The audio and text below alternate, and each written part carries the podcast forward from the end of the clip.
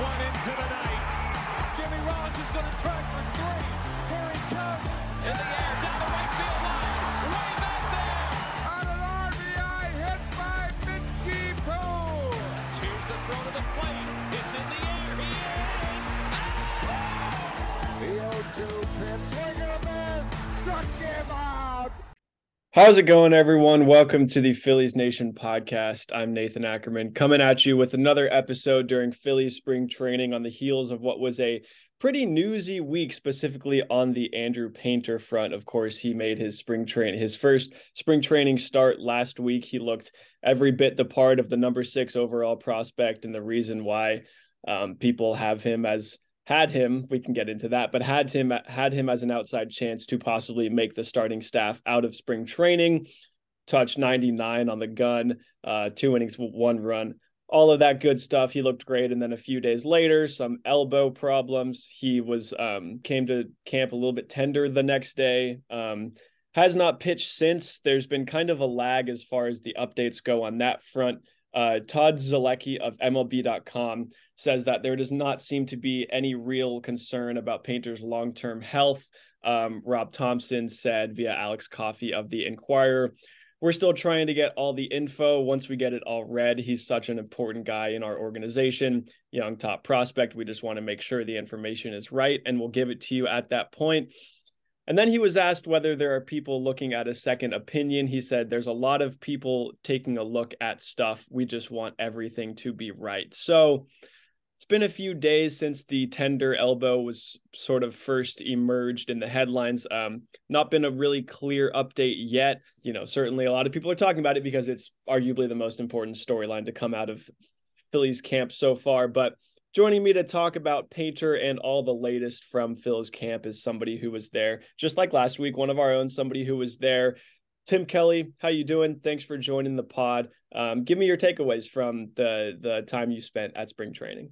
Well, I mean, when I was down there, the, the first day I was down there was Friday, regular game, nothing crazy happened. And then at the very end of our post game media session with Rob Thompson, he goes, oh, I have an update and kind of revealed the stuff on Andrew Painter. And I figured, wow, I'll be here uh, this weekend covering the games and uh, I'll, I'll, get to hear kind of what the update is. And that has not ended up happening. And it, it just makes you wonder kind of who exactly is controlling this process or uh, how many different cooks there are in the kitchen, so to speak, because it, doesn't feel like this is something that should be that difficult to get an update. Like beyond saying it a tender elbow, we don't even really know exactly what's going on. Rob Thompson said he knew this, I believe was Saturday. He knew what test Painter was undergoing, but he declined to get into it. I, I have never really heard of uh, teams being that uh, unwilling to just say he's having an MRI, he's doing this, whatever. Uh, so, I mean, naturally, you're, you're led to kind of believe that something else is up here. And Scott Boras is his agent. He was at spring training on or on Tuesday, I believe. And Alex Coffey of the Philadelphia Inquirer said, uh, or Boras said via Alex Coffey, uh, quote, I have extensive studies on young pitchers with extreme velocity at young ages. Andrew is aware and understands his development requires great attention and patience so his rare skill extends throughout a long MLB career. And that's absolutely true. I'm not exactly sure what's going on with this process. Uh, they announced it on Friday, but then Thursday was the day he came in feeling that way, meaning uh, it, has been quite a bit now. So it, it's a strange situation. It's something worth monitoring. Obviously, does not appear to be a chance now that he's on the opening day roster. But if they avoided Tommy John surgery or one of the worst outcomes possible, then that's obviously good for the Phillies, Nathan. Yeah, I, I will say when this news first came out, I was sort of in the boat of, oh, you know, he's 19, he just made his first start, probably a little bit amped up. He might just be feeling sore. And then as the days kind of wore on and there was no update, I was kind of like, hmm, maybe this is a little more serious. And you can tell me whether um, I sort of am am assessing the situation right. But my general read on things is that you don't get second opinions when there might not be the possibility that something is really serious long term, right? You don't get second opinions when somebody's just a little bit fatigued after their first start, right? And so now you have sure, there's the report that there's not any serious long term concern about his health, but there's also the kind of like, what kind of test is he taking? Oh, we're not going to disclose that. Um, is he getting second opinions? Well, a lot of people are looking at a lot of stuff. Now you have the agent in camp, and I don't know if he was already planning on being there, but just the whole involvement and the whole dragging the feet and the not really disclosing what exactly is happening. I think they know they they they know they have their finger on the pulse. They know that everybody's talking about this guy and everybody was talking about him before he got quote unquote injured, right? And so it, like doesn't it seem like they'd want to get this a little bit under control and say trust me he's fine nothing's going yeah. on but that doesn't seem exactly the word out of camp so am i wrong in thinking like he's probably fine it's probably just a little tenderness but with how many people are involved and how vague they're being around all this, it's just it's just a, a little weird, a little weird. Well, it makes you think someone else is controlling the process. The Phillies have a, a very good PR team, so uh, it makes me think that someone else, and that someone else being Scott Boras, who not only represents Painter but Bryce Harper and Rhys Hoskins, and go down the list. a bunch of the biggest stars on the Phillies and in the sport. He's arguably the most powerful non-player there is, maybe even more than Rob Manfred. So uh, for whatever reason, maybe they have wanted to keep this private. I, I would just say at this point, like whatever advantage you thought you were getting from kind of keeping things private, I think it's had the the opposite effect of it's made it's led kind of a void where people think that or, or left to speculate on what is taking place. We don't know if he's gotten multiple opinions. We don't know if they feared Tommy John. We don't know any of this. Now, seemingly the report from Todd Zolecki, who writes for MLB.com, is I believe now the most uh, long tenured Phillies beat writer. If he if there was still a thought that he might need Tommy John surgery, I don't think there would be a report coming out that quote there does not seem to be concern about Painter's long term health. So take that for what it's yeah. worth. And I mean, that, that's all we really know right now. Yeah, and, and, as far as I mean, obviously the long term is everyone's concern right now because the the thought process with with him was if he can contribute this year, great. This is maybe like out of you know the next five years that is probably their World Series window, and this might be the best chance out of all of them. And if he's able to contribute, that'd be awesome. But obviously now, especially with this sort of issue I, will just call it an issue because i don't know exactly what it is injury like fatigue tenderness um you know it seems uh, of of course like that timeline might be pushed back a little bit uh prior to to the pod i was like pulling up michael Plassmeyer's game log and then i realized is there really any point in this um seems like it's pretty much him versus falter for that fifth spot now it's maybe falter has the edge but um I, I mean not we don't need to do a whole five minutes on this. Not everyone's concerned about oh who's the fifth starter going to be now that it's not or it's probably not going to be him. But um, I don't know. What do you think about? Obviously, the the the long term is front of everyone's mind here. But any any quick thoughts on how it impacts, let's say, the 2023 April Phillies? Well, I would say I think Bailey Falter is going to get that job. He pitched very well in the second half of last year. And I would say, from a more long term perspective, not only does this maybe prevent him from being I don't know. Maybe he still will pitch for the Phillies in 2023, but it prevents him from throwing like 120, 130, 140 innings this year, which could prevent him from being able to throw 175 or more innings next year. So th- that's kind of something that I've thought of. Yeah.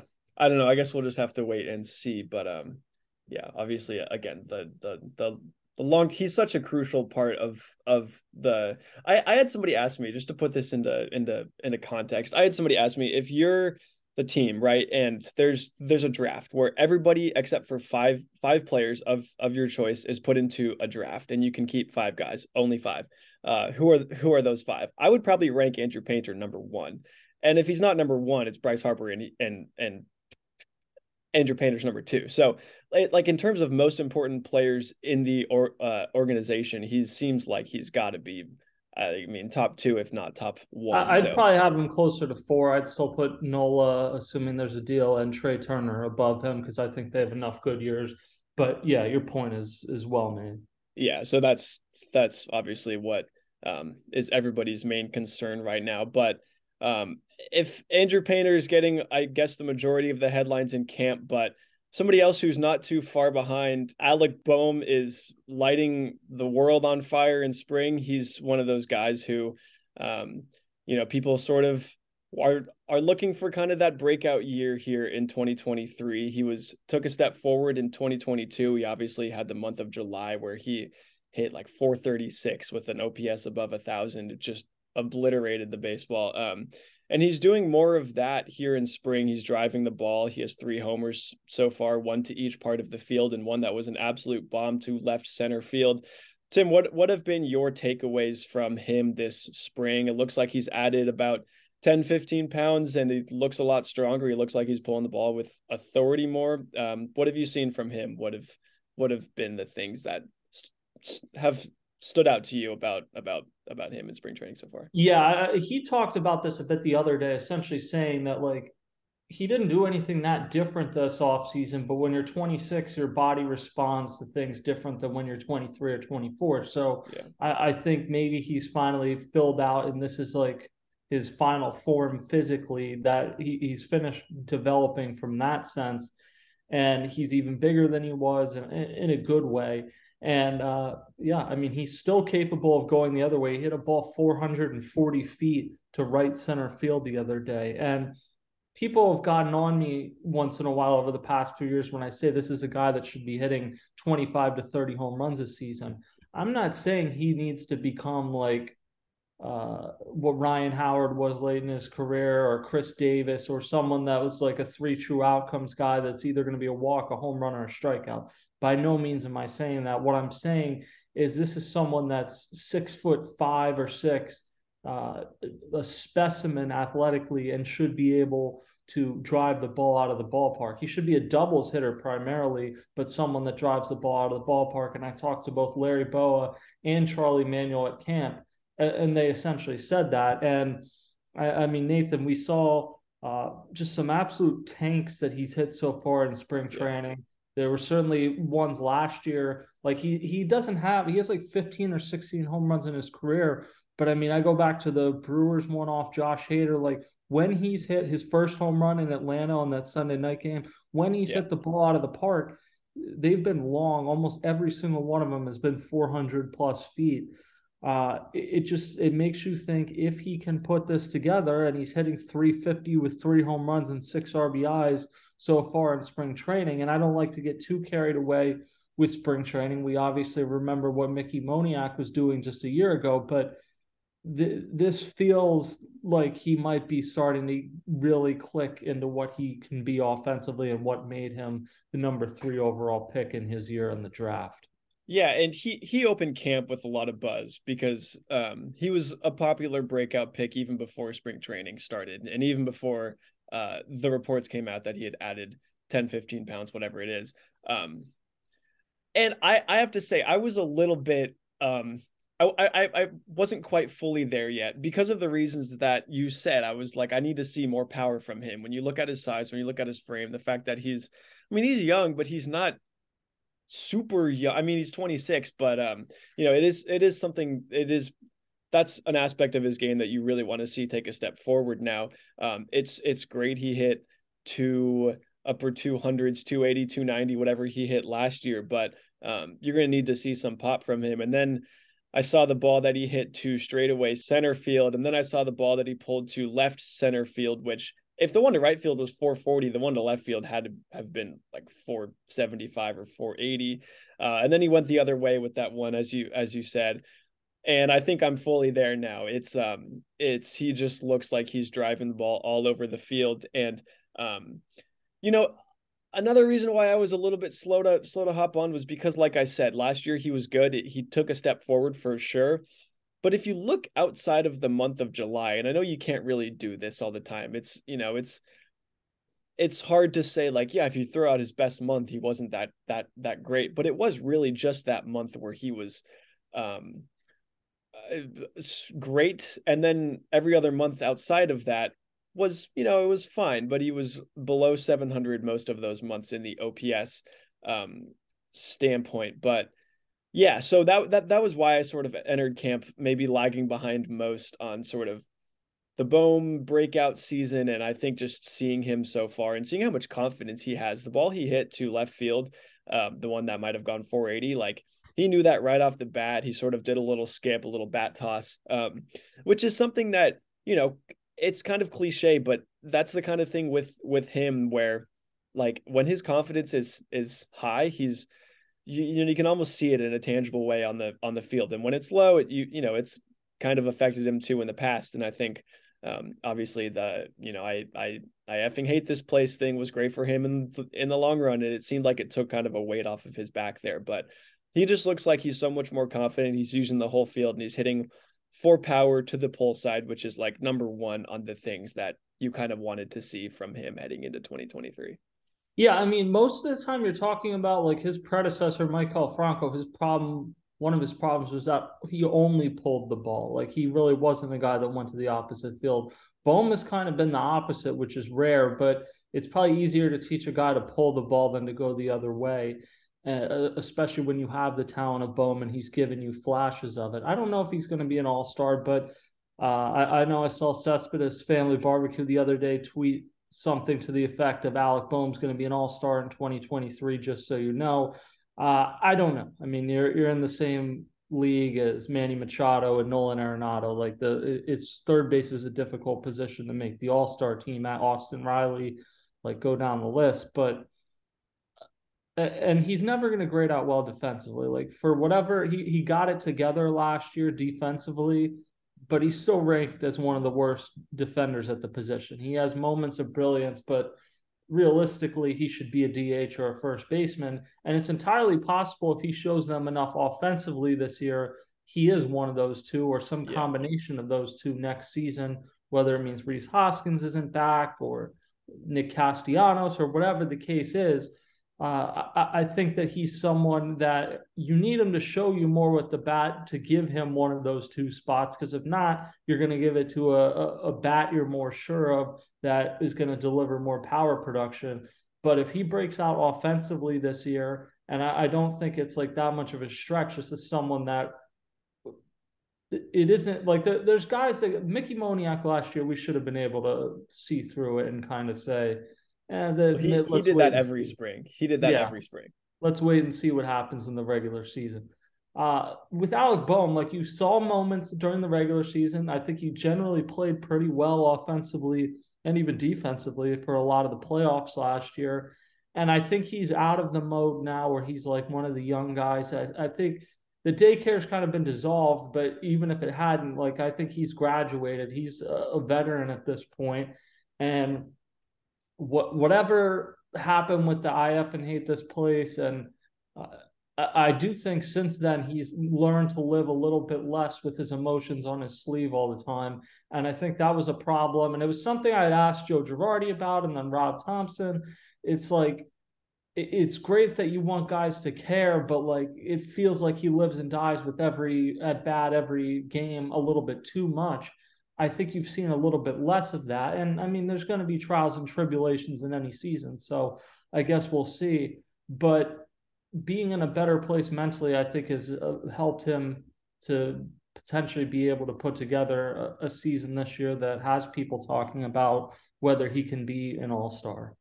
I do want to ask about the the Rhys Hoskins angle of all this, and we can we don't need to do this for super long, but we we talked about it last week how the extension talks, it seems like everybody in the organization has either had them or finalized them except for Rhys Hoskins. And it almost seems like the team is sort of looking for I, I think the the biggest thing that is getting in the way of just choosing to let him walk entirely is who's the internal replacement. And Schwarber and Castellanos are not um how do I put this kindly? They're horrible options. Um from in my opinion at least. And it almost seems like they are looking for a reason to say hey there's something else that we could do here. Um and if they were really backed into a corner and said that there's nobody that they could put there to give them a marginal upgrade or at least let them do something else at third whether that's invest there or save money whatever the case might might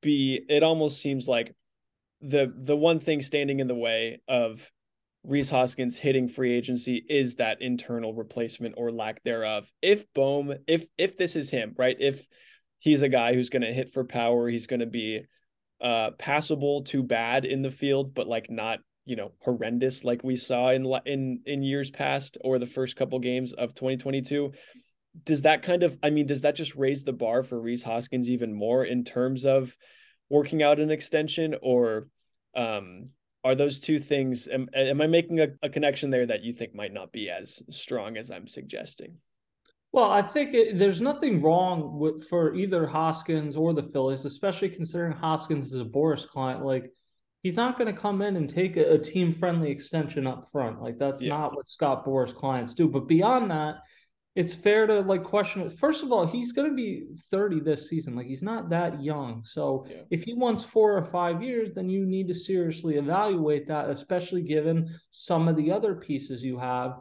And like I agree, Nick Castellanos and Kyle Schwarber aren't good options at first base, but really neither is Rhys Hoskins. Like Rhys Hoskins should be a DH primarily, and that's not an option on the Phillies, at least right now. You're going to have Bryce Harper come back and fill that role. You have Nick Castellanos, who is one of the worst fielding outfielders in baseball, independent of what he does offensively. That's been true for pretty much his whole career. And Kyle Schwarber, like he makes the plays that, like when he gets to the ball, he's going to catch it. But the, there's balls that other outfielders would get to that he doesn't get to. Like he, you feel like he should be a first baseman or a DH. So some of it just comes down to like what's around Rhys Hoskins. Like uh, you have Alec Bohm, maybe you want to move him to first base. You have Nick Castellanos, maybe you want to get him out of the outfield, or maybe you want to trade him. Like if you can trade Nick Castellanos, then maybe you take that money and reinvest it in Hoskins, depending on what he wants.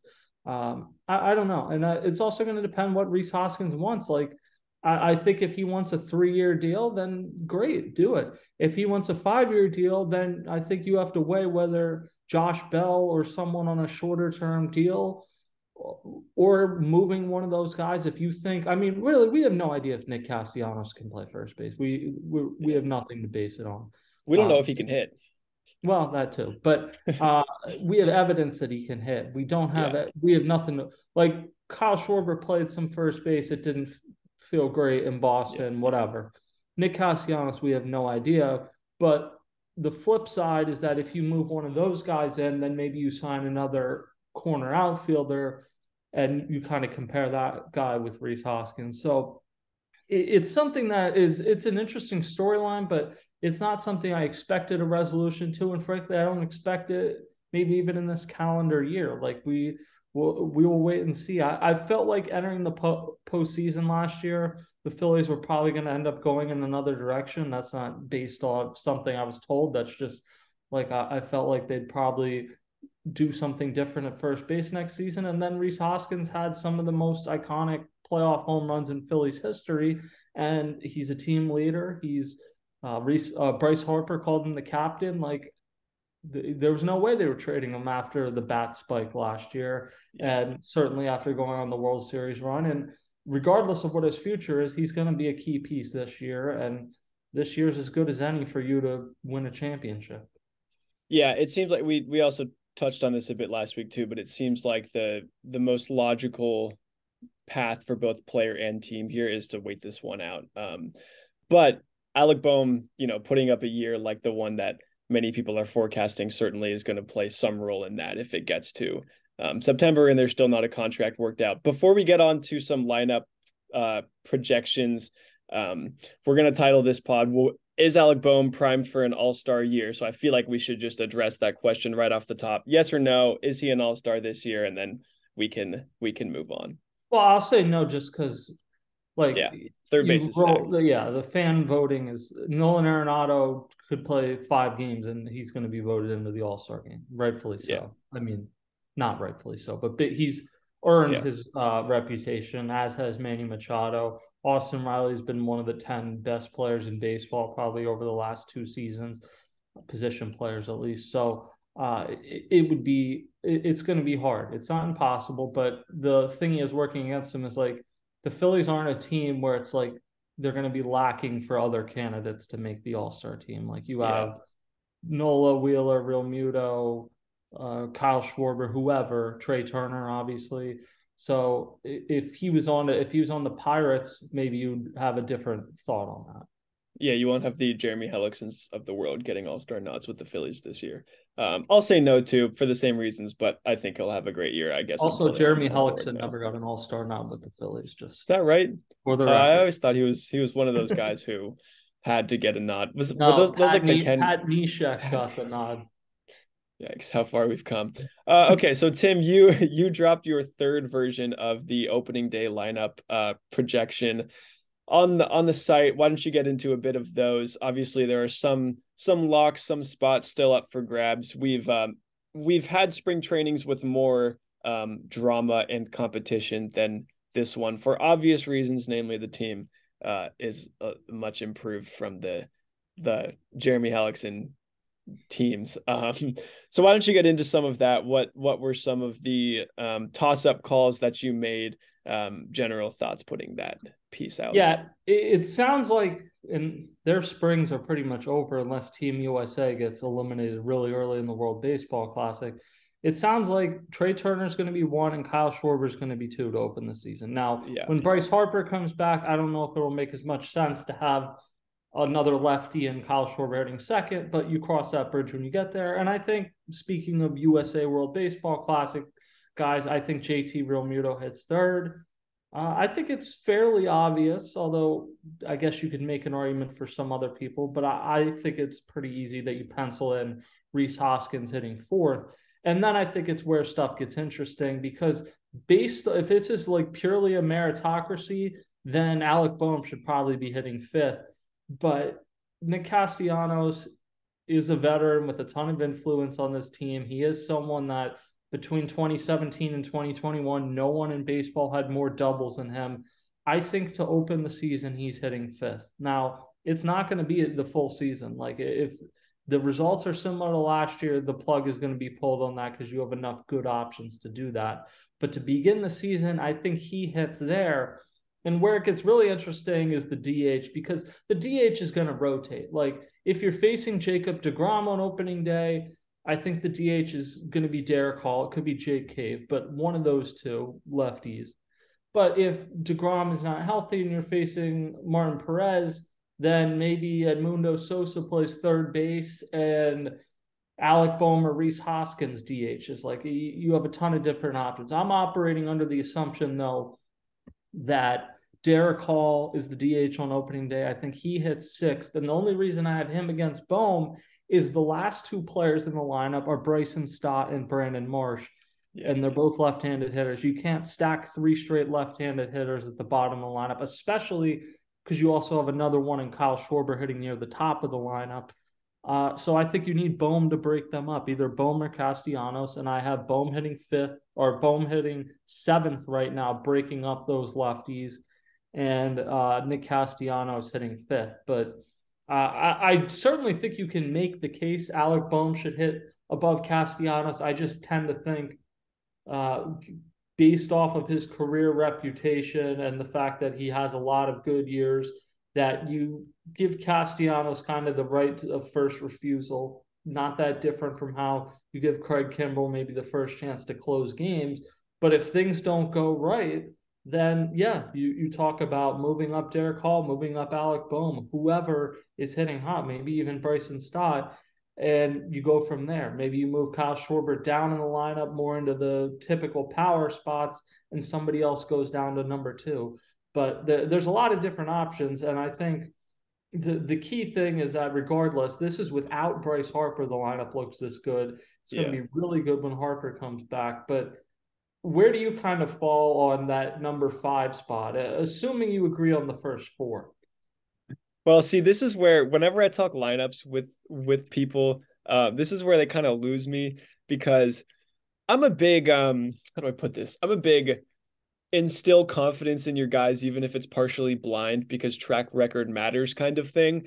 And I don't know if it's obvious where I'm heading with that, but if it's me, I'm starting the season Nick Castellanos cleanup. Um, I just think it's I you're right. If this was a true, you know, put your best guys at the top of the lineup, uh, he would be probably, I think five is maybe generous there. You're probably right that that you could have Bohm hitting fifth, Castellanos, well, down to number seven if you're going to hit Hall sixth. So, but I, I just like I, I am one of the people who think that Castellanos is going to bounce back, and I'm kind of I buy whatever the explanations were for his subpar 2022. Subpar is a nice way to put it. Um, I I buy a lot of them. I buy the whole new team, new contract, have to find a place to live. Then everybody knows where you live because it gets leaked. Then you have a kid. You have like the worst timed injuries like possible, and it's just all this sort of congruence is, is that the right word of of factors sort of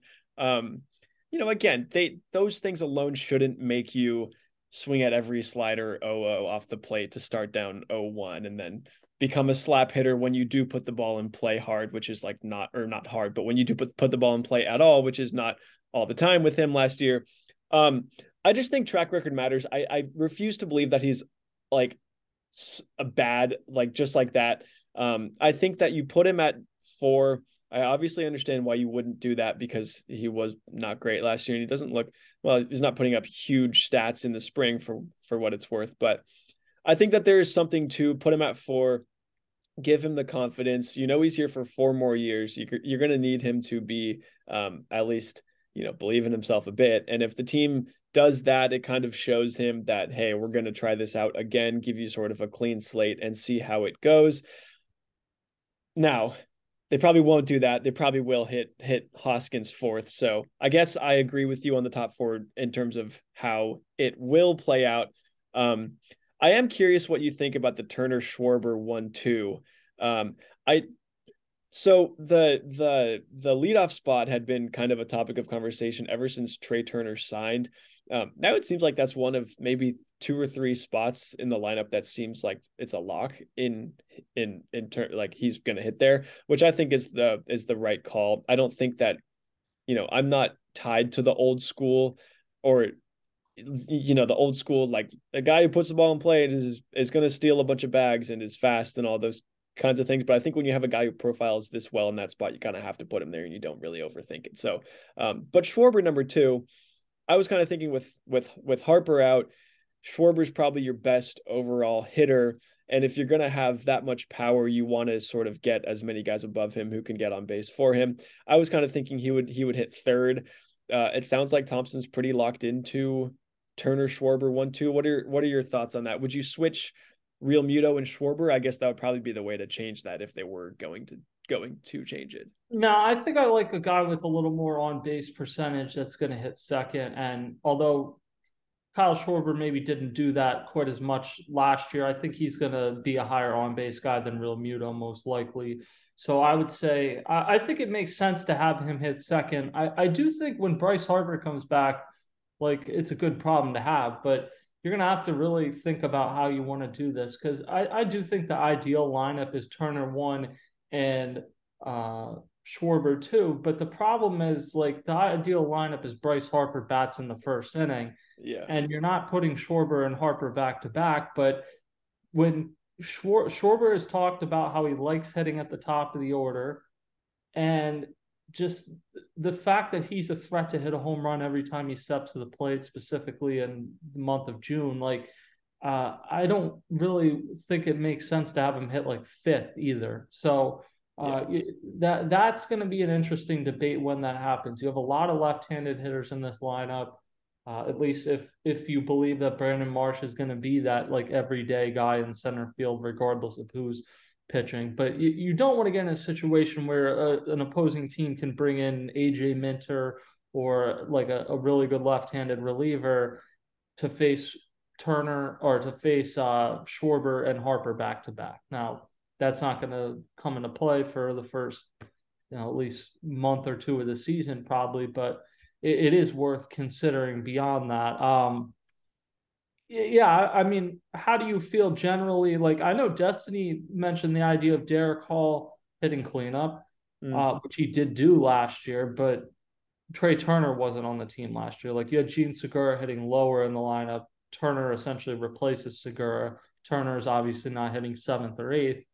Uh, and Darick Hall is also not someone that's going to be in the lineup really ever against left-handed pitchers. So I, don't think it makes that much sense to move like Hoskins and Castellanos down when you're facing right-handed pitching and back up. Like I, I generally think it's good to have some uh, semblance of a routine, and I think Hall hitting sixth probably makes the most sense. Yeah, I think it probably makes the most sense too because you know the the yeah, I mean, who who who do you trust more from a pure power standpoint? Is it Hall or is it Hoskins? It's probably at this point in their careers, it's got to be Hoskins, right?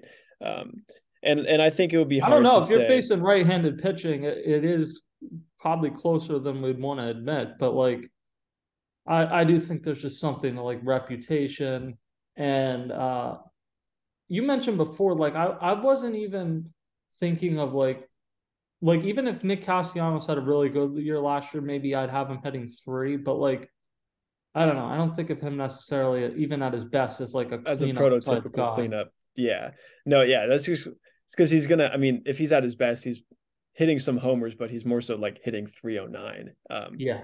So yeah, he might not profile super well in that spot, but I, I mean, I think a, a, lot of this does hinge on whether Castellanos can bounce back in some regard. Because if he can't, and it's more of what you saw last year, I mean, I don't see why you don't say, well, why don't we break up the lefties at the bottom of the lineup and hit Castellanos eighth?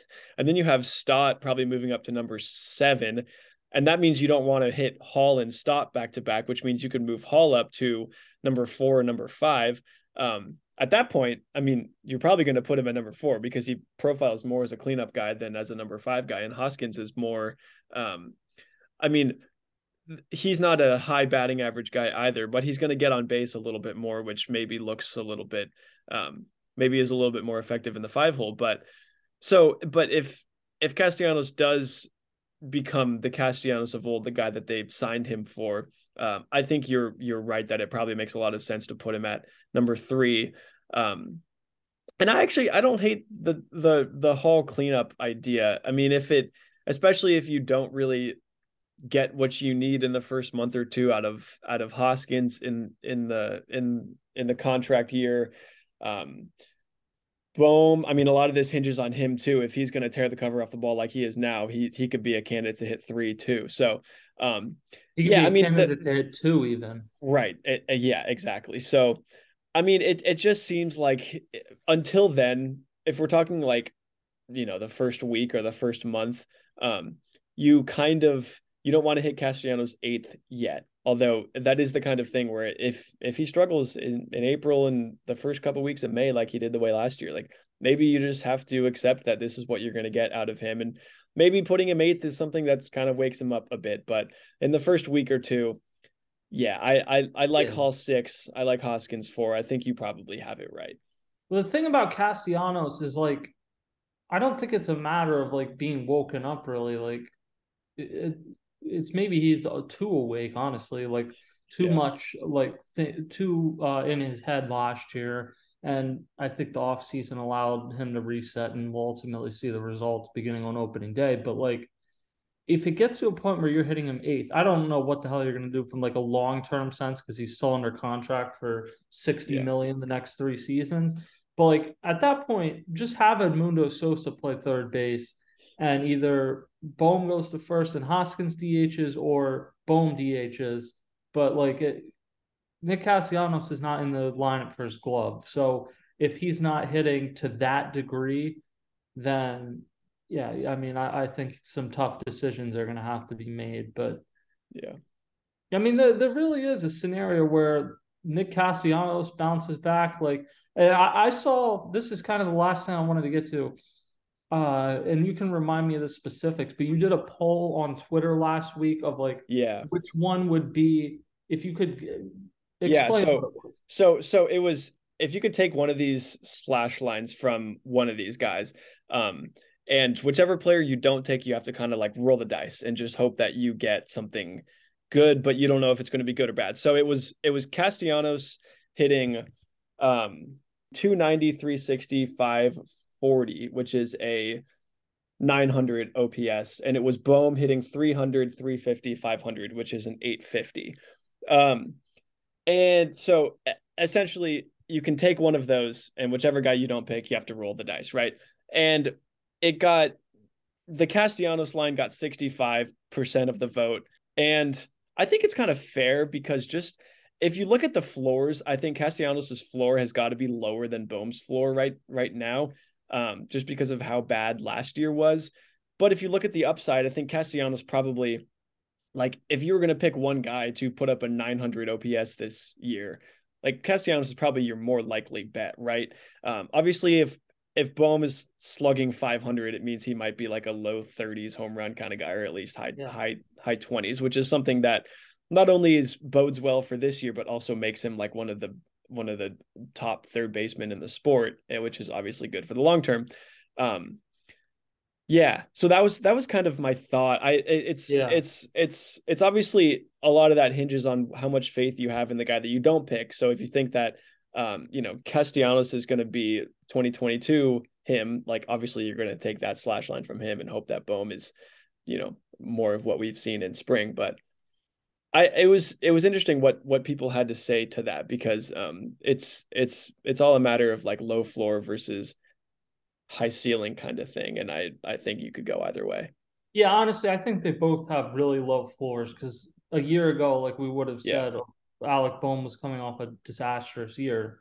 Yeah, um, barely made the team. Wasn't the opening day starter at third base. Like, uh, I it feels like a lifetime ago that Bryson yeah. Stott at third base on opening day. But I disagree with the results. To be honest with you, uh, Nick Castellanos has a track record of being yeah. one of the best doubles hitters in baseball. So I'll roll the dice with him because if you get that version of Alec Bohm, if you get Bohm slugging 500, that's whew. even the the on base percentage is significant. Yeah. That's like 30 points, 30, 40 points higher than what he's done in aggregate probably over the last two seasons. So uh, I, I would take that. I think uh, if you can get that certainty with Alec Bohm and then you have the pot. Look, maybe Nick Castellanos never tops a season he had in Cincinnati, like a lot of people peak hitting at Great American Ballpark. But Nick Castellanos spent a lot of years in Comerica, which is not a hitter friendly park, and he wore mm-hmm. out the gaps in left and right center field.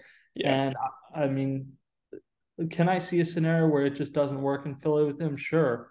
But in this scenario, I mean, you talk about if Alec Bohm is that and you get Castellanos bounce back to 870 OPS, like can you imagine? like and you with Harper back, yeah. like you are the Padres, it's gonna be almost impossible to beat that top four that they have with Soto, Bogaerts, Tatis, and Machado. But in terms of like the length of the lineup, the Padres uh like I guess Bogaerts can lead off, but like they don't have like Ha-Seong Kim was leading off in NLCS games last year. Like you yeah. would have the deepest lineup in baseball. I don't think it would even be that close. Yeah, I think you're definitely right. Tim, any final thoughts here as we sort of wrap things up? Anything we didn't quite um, touch on, or just anything to get out there before we wrap up the pod here? No, uh, good talking to you, man, and we're getting close to the season. Getting close to the season, always fun this time of year. Thank you, everybody, for tuning in. We will be back with more podcasts and more content. Make sure to always keep up with Tim and what everybody's doing on the site, as well as the podcast feed here. I'll talk to you next time. Thanks for tuning in.